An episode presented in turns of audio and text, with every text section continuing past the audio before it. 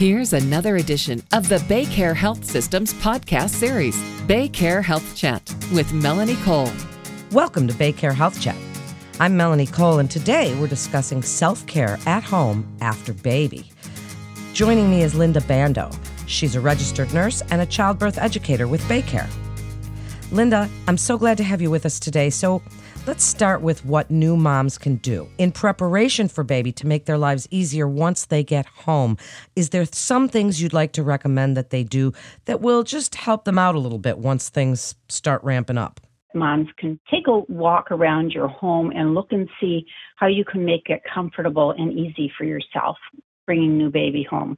Find a comfortable chair, a place where you feel that you can uh, safely nurse your baby or bottle feed your baby. You're going to need some extra pillows. You need a chair or a stool so that you can put your legs up, something to put um, a drink on, or perhaps some music, a notepad. Um, so that you can sit undisturbed feeding your baby. One of the other things that you're going to want to be doing is changing your baby frequently. Um, so you might have a changing station in your baby's bedroom, but you probably want to have something close by to where you're also going to be feeding your baby because babies, as we know, do lots of uh, pees and poops. Um, and you're going to be spending the bulk of your day, especially that first month, feeding, burping, and changing your baby. Um, I'd say the other big thing is just meal preparations. You're going to have lots of friends and family and neighbors that offer, so be specific with them. Let them know what those things are that you could use help with laundry, cleaning, cooking, um, because I can guarantee you're going to have days where you get to the end of the day, it's five o'clock, you're still in your nightgown, you haven't had a shower, um, and it's just nice to be able to pull something out of the freezer that you can have warm for when dad comes home um, to to sit down and eat. That's really great advice. And what are some of the more important aspects of self care as we're doing that. It's good advice that you told us to set up our space and to really, you know, look at food and things that we stock up in advance. But what about taking care of ourselves? As you said, maybe it's five o'clock, you haven't even gotten a shower yet. What do you want women to know about that? One thing is um, to just watch your blood flow. You're going to continue to bleed two to four weeks. Typically, the flow should get lighter over time, as well as the color. Um, you might even need to use some panty liners. Um, but you're not going to menstruate again until typically one to three months afterwards, um, perhaps longer if you're exclusively breastfeeding. If you are saturating a pad an hour or you're passing blood clots larger than a golf ball, um, lay down or rest, see how you feel after a nap. Um, and if you're still continuing to flow like that or passing the clots, you need to contact your provider. Um, don't be taking, uh, you know, hot, getting into hot tubs or swimming. Um, you need to wait for a good four weeks before you start doing that. No bubble baths. Um, if you have stitches, um, they're going to dissolve by themselves over a few weeks, but you might be able to pick up some extra witch hazel um, pads to put on your uh, perineum. That's going to make you feel a whole lot better. And be prepared to be constipated for about three to five days. That is normal for all moms, even if you are really regular. So have a stool softener on hand. Make sure you're drinking lots and lots of water and eating lots of fiber. That's great advice. I know, I went through that myself. So now, as we're talking about infant feeding, how can mom make it a little easier on herself? Just give us some basics and what you'd like us to know about being comfortable, seeking help when we need it. Well, um, moms are going to be feeding their babies 24 7. Babies eat around the clock. If you're breastfeeding, that's going to mean every two to three hours. And if you're bottle feeding, typically every three to four hours in the beginning, your baby is going to just be learning how to train, whether it be on the bottle or on the breast. Um, and so you want to make sure that you're comfortable again. Um, if you're breastfeeding, definitely make sure you have comfortable clothing, two piece outfits. If you're not breastfeeding, make sure that you have a tight fitting bra that you wear 24 7 for at least three to four weeks. You want to keep the stimulus down to the breast so you, that you're not producing milk.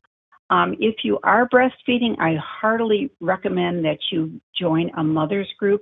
There's oftentimes feelings um, that you're you're floundering, that you're overwhelmed, you feel lost, unsure. You know, we're talking about women that you know are leading really productive, active lives. Um, so, you know, babies can have a, you know, havoc with us, and there's always some chaos with bringing a new baby home. So, um, get into a support group um, so that you know that you're not the only one that's having these feelings. Again, really great advice. And now getting rest is not so easy because it seems like baby doesn't sleep, or if they do sleep, you lay down because you're like, okay, they may wake up at any minute. How do we get enough rest? Getting enough rest is really um, uh, something that's pivotal for all new moms. Um, I put that at the top of the list for all new moms going home. Um, it's really your number one job in the first month that you're home. When the baby is resting, you should be resting. When the baby goes and lays down at night, that's when you should lay down. Um, your focus that first month should be rest. When the baby rests, eat, feed and change the baby, and then rest again. Um, we moms try to do it all, and I can't emphasize enough. Um, you know, if it need, needs to be said to visitors, um, we just need a couple of days um, to get adjusted to one another. It might take, um, you know, talking to friends and family and just recommending that they give you a little bit of time to adjust to the baby, bringing the baby home. But rest is going to be absolutely um, something that you really want to focus in on. And perhaps even if you've got a baby that's fussy and crying, um, your partner and you can decide who's going to take which shift um, so that one of you can sleep a couple of hours. A couple of straight hours of sleep is going to make you feel like a brand new person. It certainly, definitely does. And on the other end of the spectrum is exercise. Linda, how do we make time to exercise? And how soon can women get back to doing something you mentioned, you know, bleeding for the couple of weeks? Where does exercise fit into that picture? Because women are worried about losing their baby weight, and, you know, it all kind of goes together. The best exercise is walking. Um, and I would start walking right away. We have you walking in the hospital right away after delivery, even after our surgeries. Um, make sure, though, the first couple times that you go out, you have somebody with you just in case you get to the point where you feel like, gee, I don't feel like I can get back. If you're someone that's been doing a regular exercise routine, you can start back doing your routine in two to three weeks um, just have whatever it was that you were doing as a workout and listen to your body. Your body's going to tell you what you can and can't do. If you notice that you start having increased bleeding, you've got to pull back. Um, if you notice that there's any kind of pain whatsoever, stop immediately. Let your body tell you what it can and cannot do. Um, but exercise is absolutely wonderful to get back your figure. Weight loss wise, you're probably going to lose about half of the weight that you've gained by six weeks, um, and then the remainder of it over a three month period or perhaps less. And one of the things too is just eat eat well. Um, particularly if you're breastfeeding, you can actually eat an extra 500 calories a day. Um, but again, lots of fresh fruits and vegetables and protein and water is going to help you get that baby weight off. Tell us some signs briefly of postpartum depression with everything you've told us today. What are some signs or red flags? And if a woman really does think that she or a loved one thinks that she has baby blues or postpartum depression, to whom does she turn? Great question because we're seeing a rise in postpartum depression most moms are going to experience some postpartum blues, which is just uh, hormone levels. Um, your your pro- progesterone and estrogen um, go to uh, postmenopausal women's levels after the baby's born, and so it's it's and you're also not getting sleep. Um, and so it's very common to just have uh, feelings of, you know, being tearful, being happy, going back and forth. But if you find that you can't eat, you can't sleep, um, you're unusually anxious and worried, um, you're having thoughts certainly of hurting yourself or your baby, or you're having irrational thoughts like you think dad's going to take off with the baby, so you're going to beat him to the punch. Now you're pushing more into a postpartum depression. And surprisingly enough, one out of seven moms will push into um, a full blown postpartum depression. And dads, actually, about 3 to 5% of dads will have postpartum depression as well. Um, a lot of that plays into you're taking on a new role, you've got new responsibilities, there's lack of sleep, um, you're irritable because of that. Um, you find that you can't control your environment um, because babies are crying or, you know, everything is thrown out of whack. Um, and so, again, the best um, uh, way to solve that is with rest, talking um, to your partner, and more rest.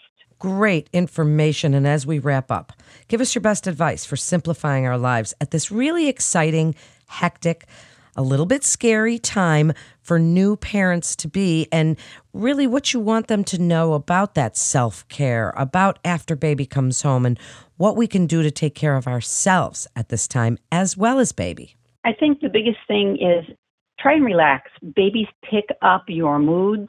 Um, and if you're anxious, baby's going to know that, and baby's going to respond in like kind. Um, so make sure that you've got good communication going with your partner.